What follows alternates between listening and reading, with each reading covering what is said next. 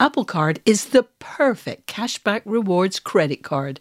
You earn up to 3% daily cash on every purchase every day.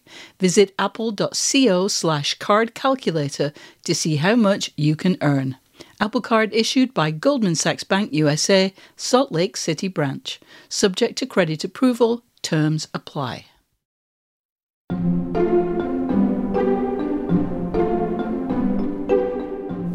Never really wanted to be a writer, and I was very much set on a, a, career in military medicine. It was only when I responded to an ad in the British Medical Journal, a TV show in development was looking for medical advisors, that I kind of got switched on to the idea of, uh, of making some kind of contribution. Welcome to Working. I'm your host, Isaac Butler. And I'm your other host, June Thomas. And that voice heard at the top of the episode belongs to Jed Mercurio. June, you spoke to Jed Mercurio. Who is he and why'd you seek him out for the show? So, Jed Mercurio, which is such a great name, I'm glad we get to say it a whole bunch of times. Jed Mercurio. Jed Mercurio. He is a British TV writer. Um, he made Bodyguard, which was well received on Netflix a couple of years ago. But I especially love his show Line of Duty, which by my lights is one of the best cop shows of the last decade or a little bit more. Um, there are now six seasons, though only five have aired in the US at this point, which is causing some challenges for those of us who have text chains with British people because all they want to talk about is line of duty, and I have to la la la la la. But anyway, I wanted to talk to him because he recently executive produced a show for the first time. That show was Bloodlands, which aired on the BBC in the UK and is now available on Acorn TV here in the States. And executive producer is one of those jobs that I'm always really curious about. So I wanted to learn more about what exactly he did on that project. So, for people like me, ignoramuses who have oh. seen neither Bloodlands or Line of Duty, what should we know about them? Well, the first thing to know is that they're police procedurals, which is a genre that I am very fond of. Um, Bloodlands is set in Northern Ireland, and the case that the first season follows is one that digs into the way that the Troubles, uh, the sectarian conflict between Catholics and Protestants, which was officially settled at the end of the 1990s, keeps resurfacing. And, you know, there are riots happening in Belfast right now. So obviously that is a real issue in the real world. Um, Line of Duty, which I really, really recommend to anyone who hasn't seen, who has even the vaguest interest in cop shows. Um, it's set in a police anti corruption unit, what a US cop show would call internal affairs. Mm-hmm. And I will just note two of the basic ingredients that make it great. It is very twisty with huge but totally believable surprises being sprung on a regular basis. And a lot of the action takes place in very realistic seeming police interviews. Now, that sounds like, and it could be very dull, but Mercurio is absolutely fantastic at building tension into those conversations.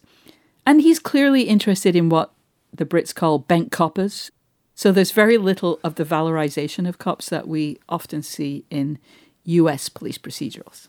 Great. And after your discussion with Jed, we've got a voicemail from friend of the program, Roxane Gay, Woo. with a bit of creative advice for our listeners. And also, I do believe if you're a Slate Plus Katir, you get a little something extra with your episode this week, right?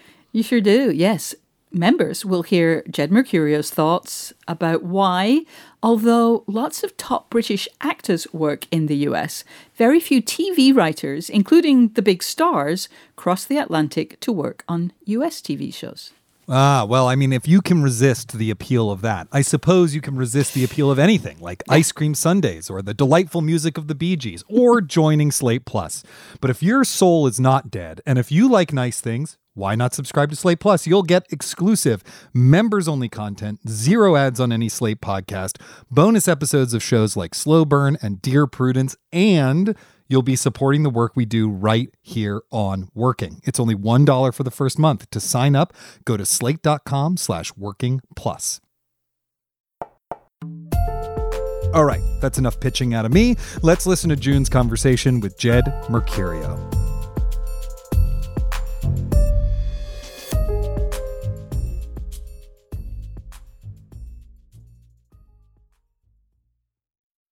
Apple Card is the perfect cashback rewards credit card.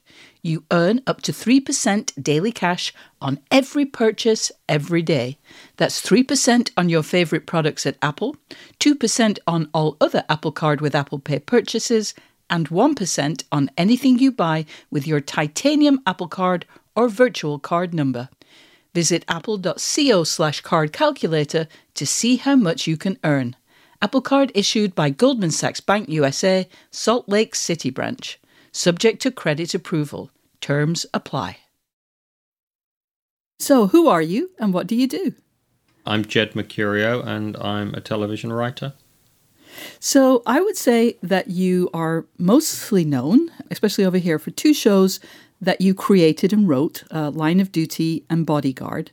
But we're going to begin today by talking about a show that you executive produced, Bloodlands. Um, could you describe that show for anyone who hasn't seen it yet? Yeah, Bloodlands is the uh, first production uh, that I've uh, exec produced through my production company, HTM Television. It's a show created by Chris Brandon, and it's set in Northern Ireland in the present day and it follows a cold case investigation which is triggered by a, a crime in the present. And as a lot of people know, the particular kind of cultural and political legacy in Northern Ireland is informed by the Troubles, uh, mm. which was a, a kind of sectarian conflict that took place in the recent past, and uh, peace was restored at the end of the 90s and it's now a very prosperous area. But one of the things that makes it a great setting for Bloodlands is the fact that there there are still enormous difficulties that arise from from that past conflict. I do want to ask you about your the way that you love to kind of resurface the past in in your work, um, but. I'm curious about the role of executive producer. It's one of those titles or roles that can mean different things in different shows and people hear that role they don't always have a clear vision of what it means. Could you say what kind of work your being executive producer on bloodlands involved? Initially i worked with the writer chris. Mm. i read his script which um, was being sent out to various production companies and i i really liked what he'd done. I thought it was um, a great way into an area of drama that isn't examined that much, mm-hmm. which is the, the, the legacy of recent social conflict. Yeah. Uh, great characters, really great hooks in the work, and so it was really about finding a way to bring that to the screen. So I worked mm. pretty closely with Chris and and then with with another executive producer, Mark Redhead, and we got the script into really good shape. And then we were able to attach uh, James Nesbitt mm. to play the lead, and then we had the package that we were able to take to the broadcaster, the BBC. Mm. So as an executive producer, I, I was just doing my best to facilitate Chris's vision for the show that, that he wanted to write. I know it's not a role that exactly exists in Britain, but you weren't the showrunner of the show. It was a facilitation mostly there wasn't really a showrunner on Bloodlands because Chris is a brand new writer. There was a director who directed all the episodes, uh, a producer, and executive producers who were all involved in the series. So I served as an executive producer throughout the, the production period and post production. So I, I was part of the editorial team. So during the shoot, it's looking at, at assemblies and cuts and and deciding mm. whether we've got the right material or enough of the right material. Then when we're into the post production period, just being very involved in the editorial process of deciding the final cut. Mm-hmm. You know, the process with TV is that the post production period isn't very long. We have we have to get all the episodes into shape and, and approved by the network. So it's a team process. I know that for Line of Duty, which is set in on the mainland in, in England, Northern Ireland is somehow like sponsoring or something. Is that was it the same with with Bloodlands? And can you kind of sort me out of, of what the relationship is exactly? Yeah, so Bloodlands was shot in Northern Ireland and is set there. Mm-hmm. Line of Duty from season two onwards has been shot in Northern Ireland, uh, Oh. in Belfast. Oh. Uh, but it is set in an anonymous English city. I see. So we have to disguise that it's Belfast. Whereas in, in Bloodlands, because it's very much part Mm. of the the atmosphere and the the location of the piece, we were kind of showcasing the the Northern Irish location. Yeah. So we had some set in in Belfast, which is the largest city, but the majority was set in and around uh, Strangford Lough, which is a an, an inland lake that is quite eerie, Yeah. quite rugged, Yeah. and that was a, a big part of creating the atmosphere of the series. Yeah, it's, it's a beautiful setting, but also very eerie. That that um, ferry ride over, uh, you know, you, you do have that feeling of like we're we're moving from the normal world maybe into the past. Um, it's it, it is a very it's nice that you're able to to kind of make that journey and have it be a very kind of part of the the way that the show looks as well. Yeah. In fact, I said that I described Strangford Lough as being an inland lake, and I, I misspoke. It's actually, it looks like it's an inland lake, but it, it's actually um, continuous with the sea. It's kind of, uh, it, it's almost completely bounded by land, but there's an inlet to the sea, which um, contributes to the currents and the, um, the, the overall ruggedness uh, of the location. When you talked about what attracted you to the project, you talked about Northern Ireland and the troubles and the history and that feeling of the past resurfacing. Let's listen to a clip from Bloodlands where those elements are on display. In the clip, two police officers are talking about an unsolved case from the past. In the early part of 1998, in the months leading up to the peace agreement, a handful of us were made aware of a possible assassin who, it seemed, had access to police intelligence. He was never identified, but the suspicion was that it could only have been an inside man. That concept of the past resurfacing seems like a common theme in your work. So, for example, in Line of Duty, it's often the case that characters from previous episodes or even previous seasons come back. Old storylines are revived. Is that just a recurring interest of yours as a writer? Well, I think they're they're distinct hmm. in these two examples. Hmm. In Bloodlands, it's very much part of the DNA of the the pitch that it's set in Northern Ireland. It's set around the story of a protagonist who's a, a police officer who is a serving detective in the present day, but whose career stretches back into the past when the role of policing was, was somewhat different because of the, the social conflict that was going on um, within the communities.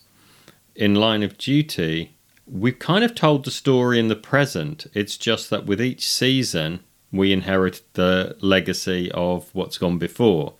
So we very rarely in Line of Duty delve into a past that predates season one. But it still feels like it, it's unusual and wonderful to have past seasons returning because, like, that's what happens in life. Um, people from your past resurface, and it very rarely happens in television. I think for logistical reasons, um, people don't want to presume that they can get actors back. When you're doing something like that, which comes first, the storyline or, or the availability of the actor? It's something that we have to explore with, with each season. Mm. So we we don't plan ahead to the extent that we can book an actor to be in the following season or the season after. So it's only when we're in the process of constructing the, the season that we're working on that we might then start that conversation. So we would explore whether a particular actor is available uh, uh, to serve a certain storyline, and if we're lucky enough that they are, then we can go ahead and include that storyline. If it turns out that they're not, then we have to explore alternatives. As I mentioned earlier, uh, when we're recording this, Line of Duty, the current season is airing in the UK. Um, it's not quite here yet, although I'm sure it will be soon.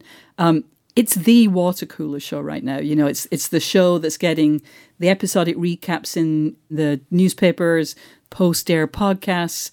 Actually, before I go on, I'm curious what you think about all those recaps and post air podcasts. Like, how do you feel about that obsessive attention to your work? Has it changed the way you write at all? No, it hasn't made any difference at all. I mean, I, I don't follow those things. I mean, I'm I'm thrilled that they're there. Yeah. Um, and uh, I know people do take part in them and, and, and listen to them, and I think that it really adds to the enjoyment of the dedicated fans. Yeah. And you know, o- over the years of my career, I've I- I've always wanted to write dramas that people would have to pay real attention to, Yeah. and that that by remembering events from previous episodes or um, spotting connections early and and so on, it, it enhanced the viewer experience. Uh, what's happened is that the, the technology has changed. So now, with the advent of streaming platforms and catch up technology, people can go back and rewatch and, and they can um, catch up on an episode they may have missed so they don't miss out on the connections within the story.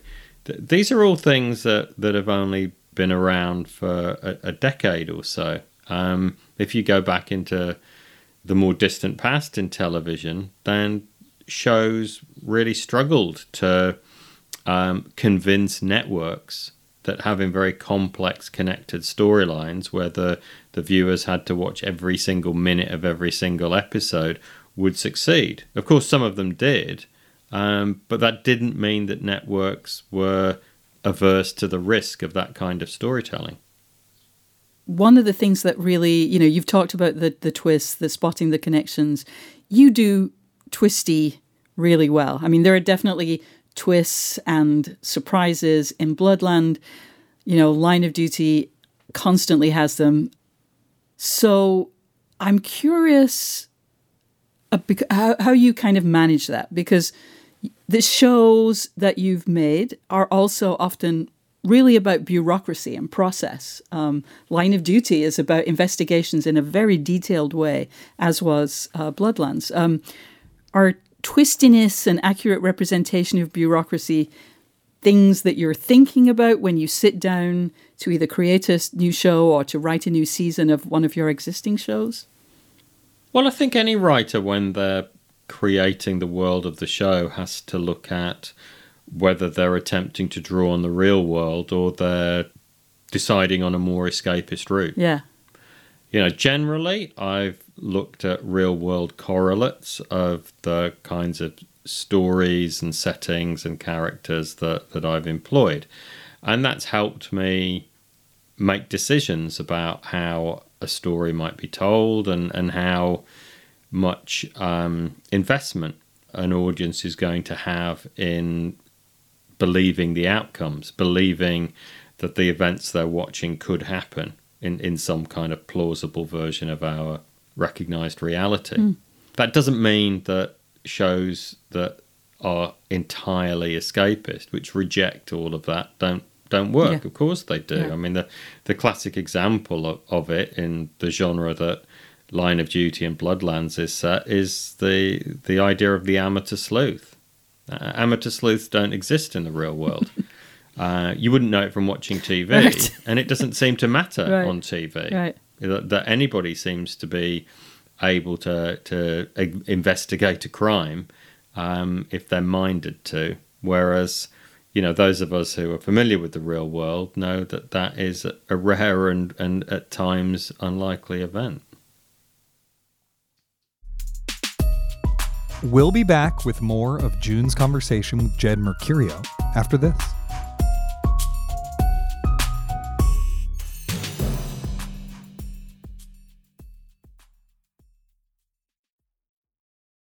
This episode is brought to you by Visit Williamsburg. In Williamsburg, Virginia, there's never too much of a good thing. Whether you're a foodie, a golfer, a history buff, a shopaholic, an outdoor enthusiast, or a thrill seeker, you'll find what you came for here and more. So ask yourself, what is it you want? Discover Williamsburg and plan your trip at visitwilliamsburg.com. Hey, listeners, couple things real quick. First, if you're enjoying this podcast, Great. Please take a moment to subscribe to our feed wherever you get your podcasts so you don't miss a second of working. And if you happen to be listening on Overcast, please recommend the episode by hitting the star icon. Also, while I've got your attention, if you have any questions about the creative process, big or small, whether it's how to figure out a big pivot at work or tackle an ambitious writing project or just find more time in your day to be creative, we would love to help. You can drop us a line at working at slate.com or give us an old fashioned phone call at 304 933 WORK. That's 304 933 9675. We really, really like phone calls.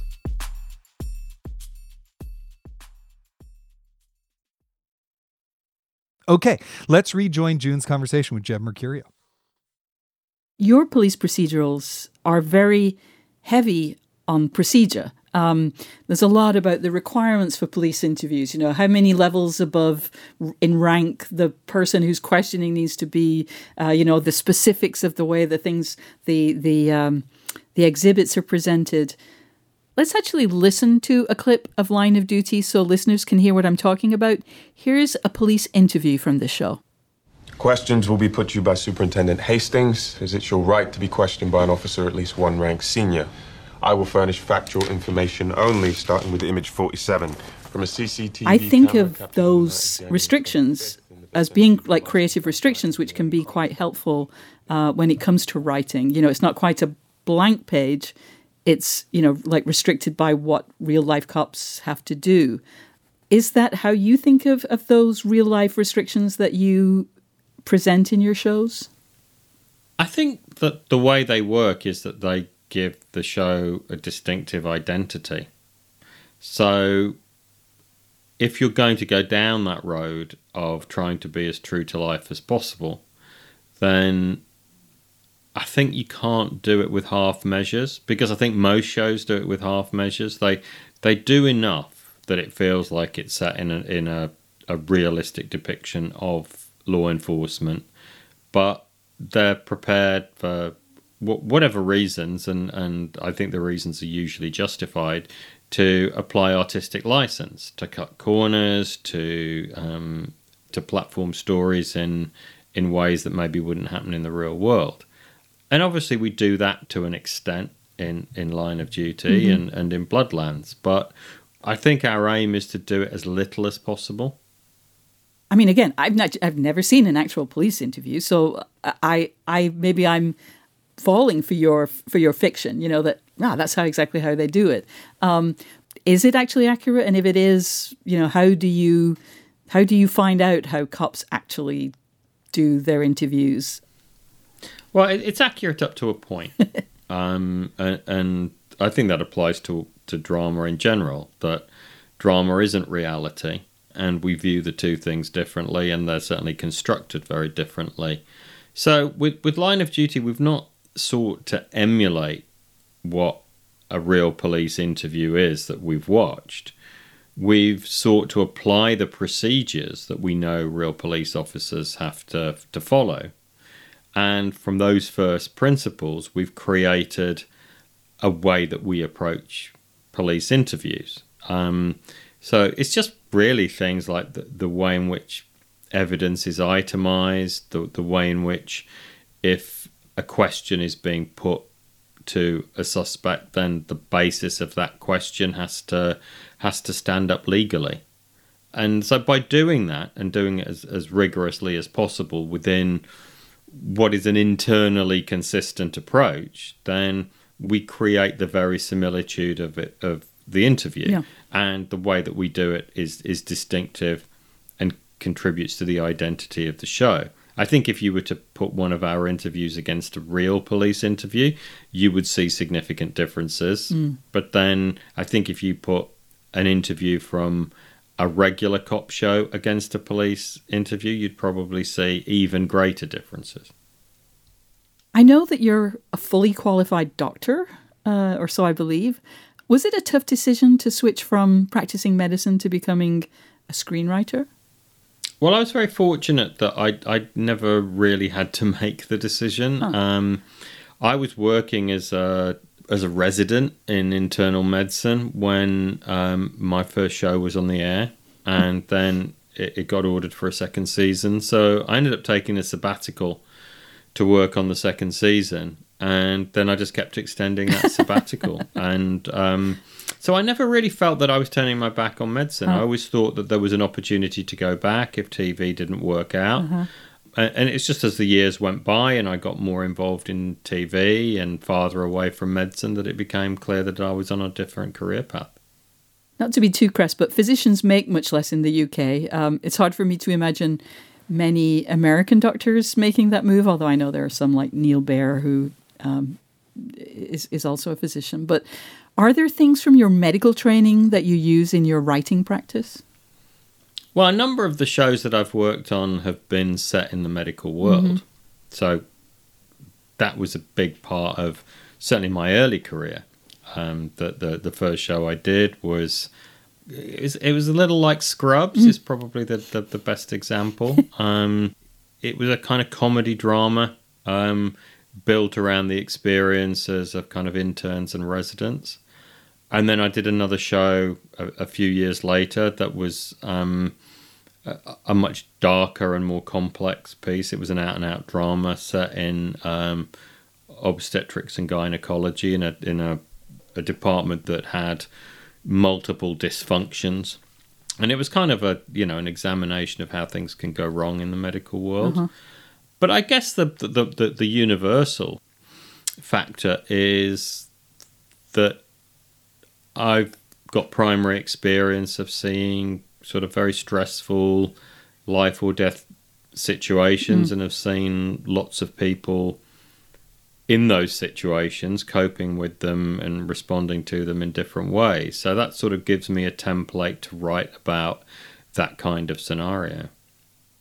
I'm curious about when the desire to kind of break into writing came. When you go through the onerous uh, training and the, it's difficult to get into medical school, you go through all that. I think you also served in in the Air Force. During all those um, years, were you thinking, "This is great and all, but I just really want to be a writer"? When did that seed get planted? I never really wanted to be a writer uh, until I got the opportunity. I uh, I was a fan of TV and film, and and uh, I, I certainly would have jumped at the opportunity. But I went to a very ordinary high school. Um, there was no real opportunity to do creative things. There was a lot of pressure to to do well in in high school and and give yourself the opportunity to get into a, a secure profession, and that was the path I took. I um, I, was a very sciencey kid, and I ended up going to medical school. And while I was at medical school, I, I joined the Air Force, and I was very much set on a, a career in military medicine. And it was it was only when I, I responded to an, an ad in the British Medical Journal where a, t- a TV show in development was looking for medical advisors that I kind of got switched on to the idea of uh, of making some kind of contribution. And and I n- honestly never expected it to, to lead anywhere. So I was incredibly fortunate that it did. So w- when you did get that break, as it were, were there things that you did to kind of figure out how to be a good writer? Like, were there th- books that you read? Were there, I don't imagine there were online courses that you took, but like, how did you figure out how to be a good writer? Well, initially, I was very fortunate to serve what you might describe as an apprenticeship with the producers on the show, who who were very experienced, and so they mentored me through a process of of the absolute basics, from uh, how you lay out a script to some fundamental guidance on on how you structure your story, and then once I was delivering drafts, they were giving me great notes, which I was learning from. And it was only when the the first season aired and was a hit, and there were more seasons to be written, that I thought, well, I, I need to take this a little more seriously now, and and that's the point where I kind of did the the screenwriting workshops, you know, the weekend courses, and and read, you know, books on on, on story structure and and story construction and so on. Mm. What was that show that that first show that you worked on? It was called Cardiac Arrest, uh, and it aired in the UK uh, from 1994. So it, it came out a few months before ER, And like I said, probably the, the thing that it was closest to was Scrubs, Yeah. but I think Scrubs aired later as well. So when you did make that move from uh, medicine to writing, did what did you feel like you were using different parts of your brain? Did it feel like you were stretching different muscles? What did it feel like to make that switch? Oh, definitely. It felt like I was getting into a, a new area, and I'd always done very technical things. So to do something that was quite creative was a real challenge, but also something that I really enjoyed.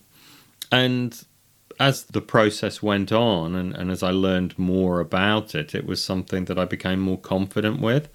But initially, I, you know, I, I have to be honest, I was very naive about writing, very naive about how TV worked. So it was something that I was kind of doing as a hobby or as a sideline, and with no real expectation that it, it would, would change my career path.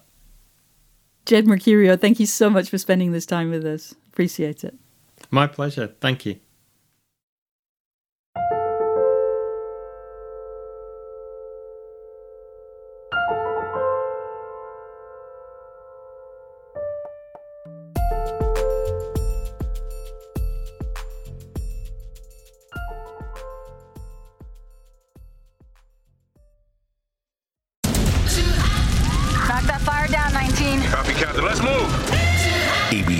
Thursdays. Firefighters, we're family. Station 19 is back for its final and hottest season yet. The subject has explosive chemicals. With fiery romances. You're the love of my life. And Andy is finally in charge. I'm gonna be the best damn captain the station has ever seen. Station 19. All new Thursdays, 10, 9 central on ABC and stream on Hulu. With Lucky Land slots, you can get lucky just about anywhere. Dearly beloved, we are gathered here today to. Has anyone seen the bride and groom? Sorry, sorry, we're here. We were getting lucky in the limo and we lost track of time. No, Lucky Land Casino, with cash prizes that add up quicker than a guest registry. In that case, I pronounce you lucky. Play for free at LuckyLandSlots.com. Daily bonuses are waiting. No purchase necessary. Void where prohibited by law. 18 plus. Terms and conditions apply. See website for details. June, what a delightful, down to earth conversation the two of you had. This is the second time you've talked with the writer for UK television, and I am struck anew by how different they do it over there. Like, I did a double take when he said that Bloodlands doesn't have a showrunner. Yeah, I I mean, Bloodlands has one writer for all the episode, Chris Brandon, and also the same director directed all four episodes. And Jed Mercurio has written every episode of the six seasons of Line of Duty.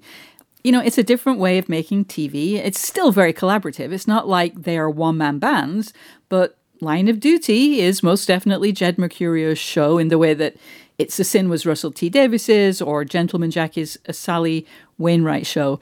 Like all that is possible without there having a direct analog of the US showrunner role.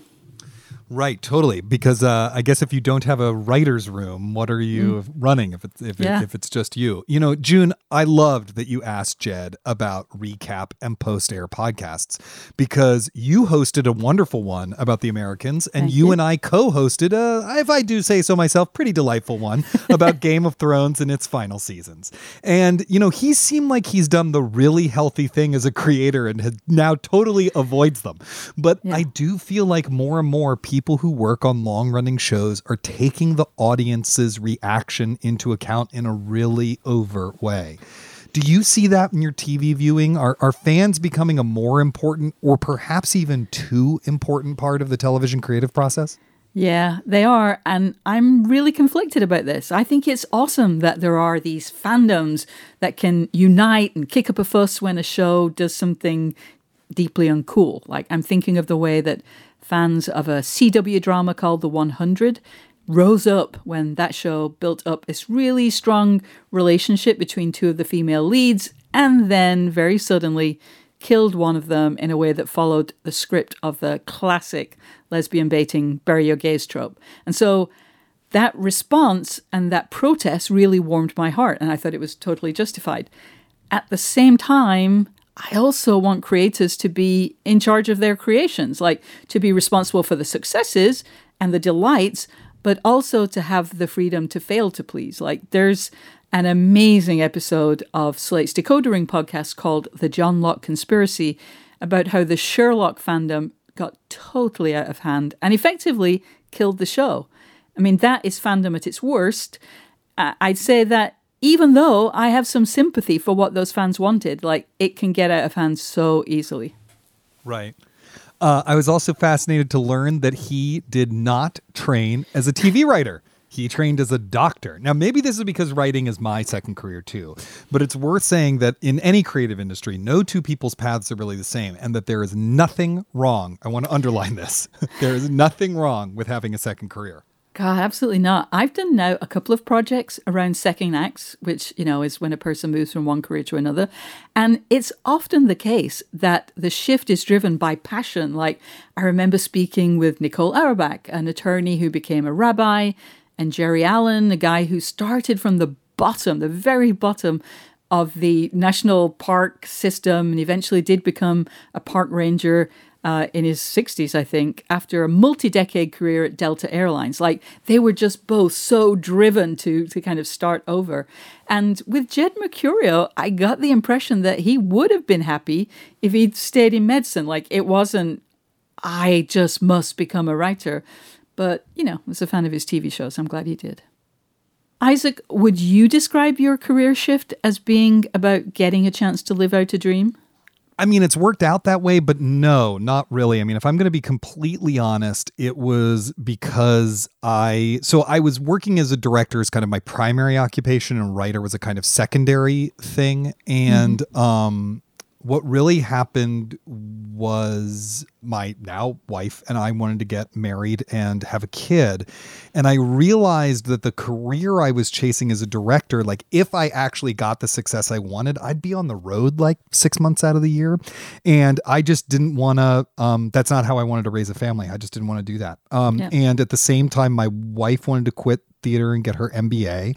And so uh, I started to explore what some alternatives would be that would be a more manageable, sustainable uh, life for us. And yeah. I started exploring the kind of thing that had been on the back burner, the writing thing. And I sort of switched which burners they were on, right? And so writing became primary and directing became secondary. But um, one of the things that, that happened as a result of that, weirdly, was I got the biggest gigs I'd ever had as a director, right when I made that decision, right when I was like, I'm quitting and I'm going to graduate school.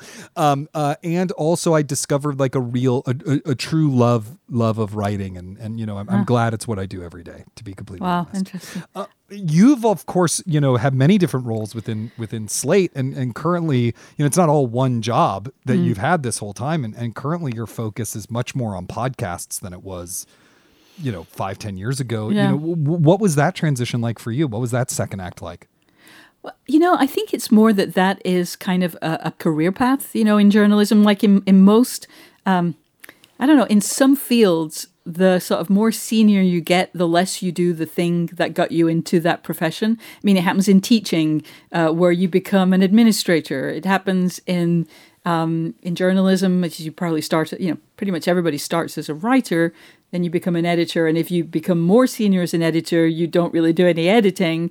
Um, it, so it is that odd progression of doing something in a way that kind of stops you doing the thing that you love. But you know, I'm at Slate we get to um, you know it's it's not a very territorial place. So you know occasionally I'll write a TV review or something. You can kind of keep your hand in if there's something that you really want to write. Um, so it just feels like it's it's part of the seasons of a career. Mm-hmm. um, it just seems more of a natural progression kind of thing Interesting. You know, I have a friend who has this theory that that creative types fall into two categories, which are eels and squids.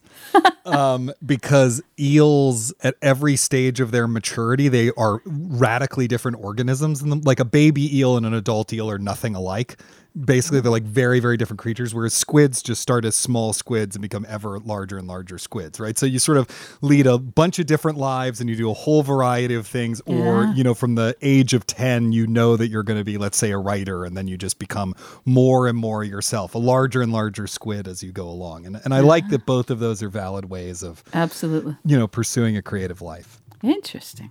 I am also excited because mm. friend of the program, Roxane Gay, left us a voicemail with some writing advice, and I want to get your opinion on it. Let's take a listen.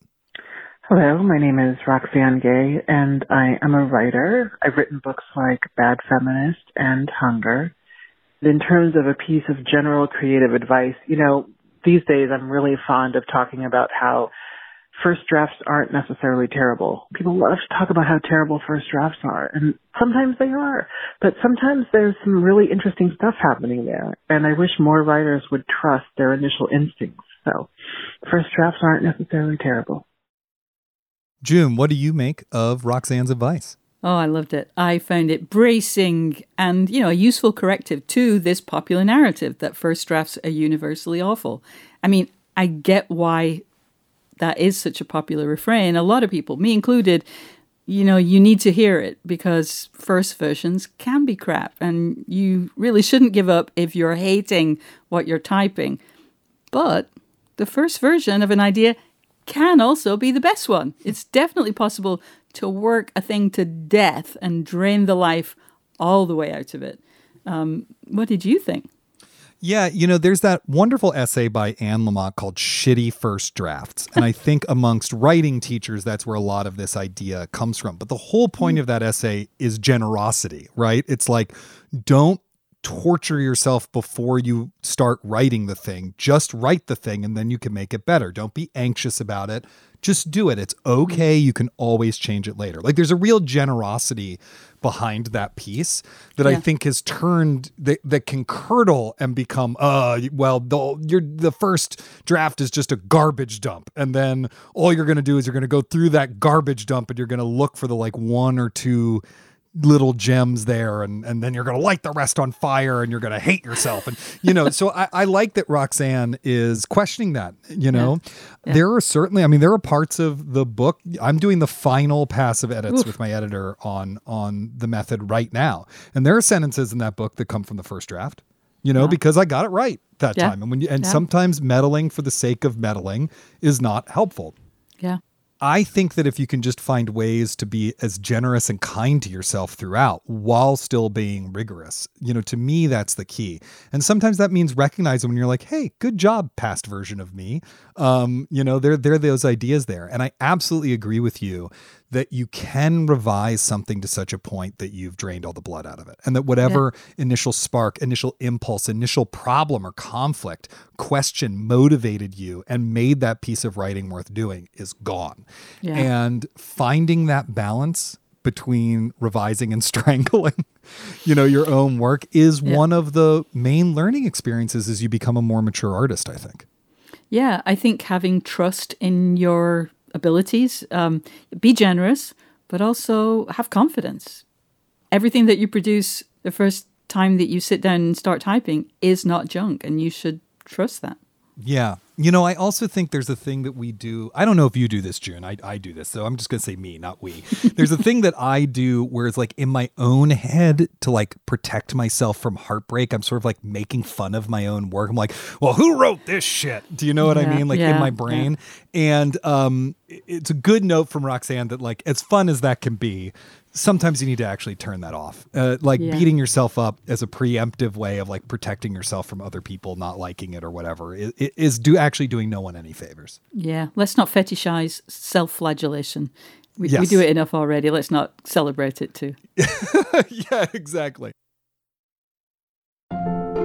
Well, we hope you've enjoyed the show this week. If you have, don't forget to subscribe wherever you get your podcasts. Then you'll never miss an episode. And yes, I am going to give you the Slate Plus pitch one last time. Slate Plus members get benefits like zero ads on any Slate podcast, bonus episodes of shows like Slow Burn and Dear Prudence, but more importantly, you will be supporting the work we do right here on Working. It's only $1 for the first month. To learn more, go to slate.com slash working plus.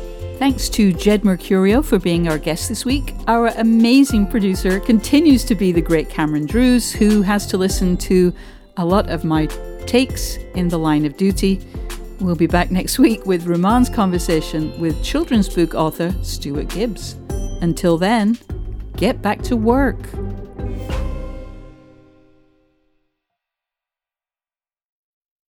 Spring? Is that you? Warmer temps mean new Allbirds styles. Meet the Superlight Collection, the lightest ever shoes from Allbirds, now in fresh colors. These must have travel shoes have a lighter than air feel and barely there fit that made them the most packable shoes ever. Plus, they're comfy right out of the box. That means more comfort and less baggage. Experience how Allbirds is redefining comfort. Visit allbirds.com and use code SUPER24 for a free pair of socks with a purchase of $48 or more. That's A L L B I R D S.com, code SUPER24.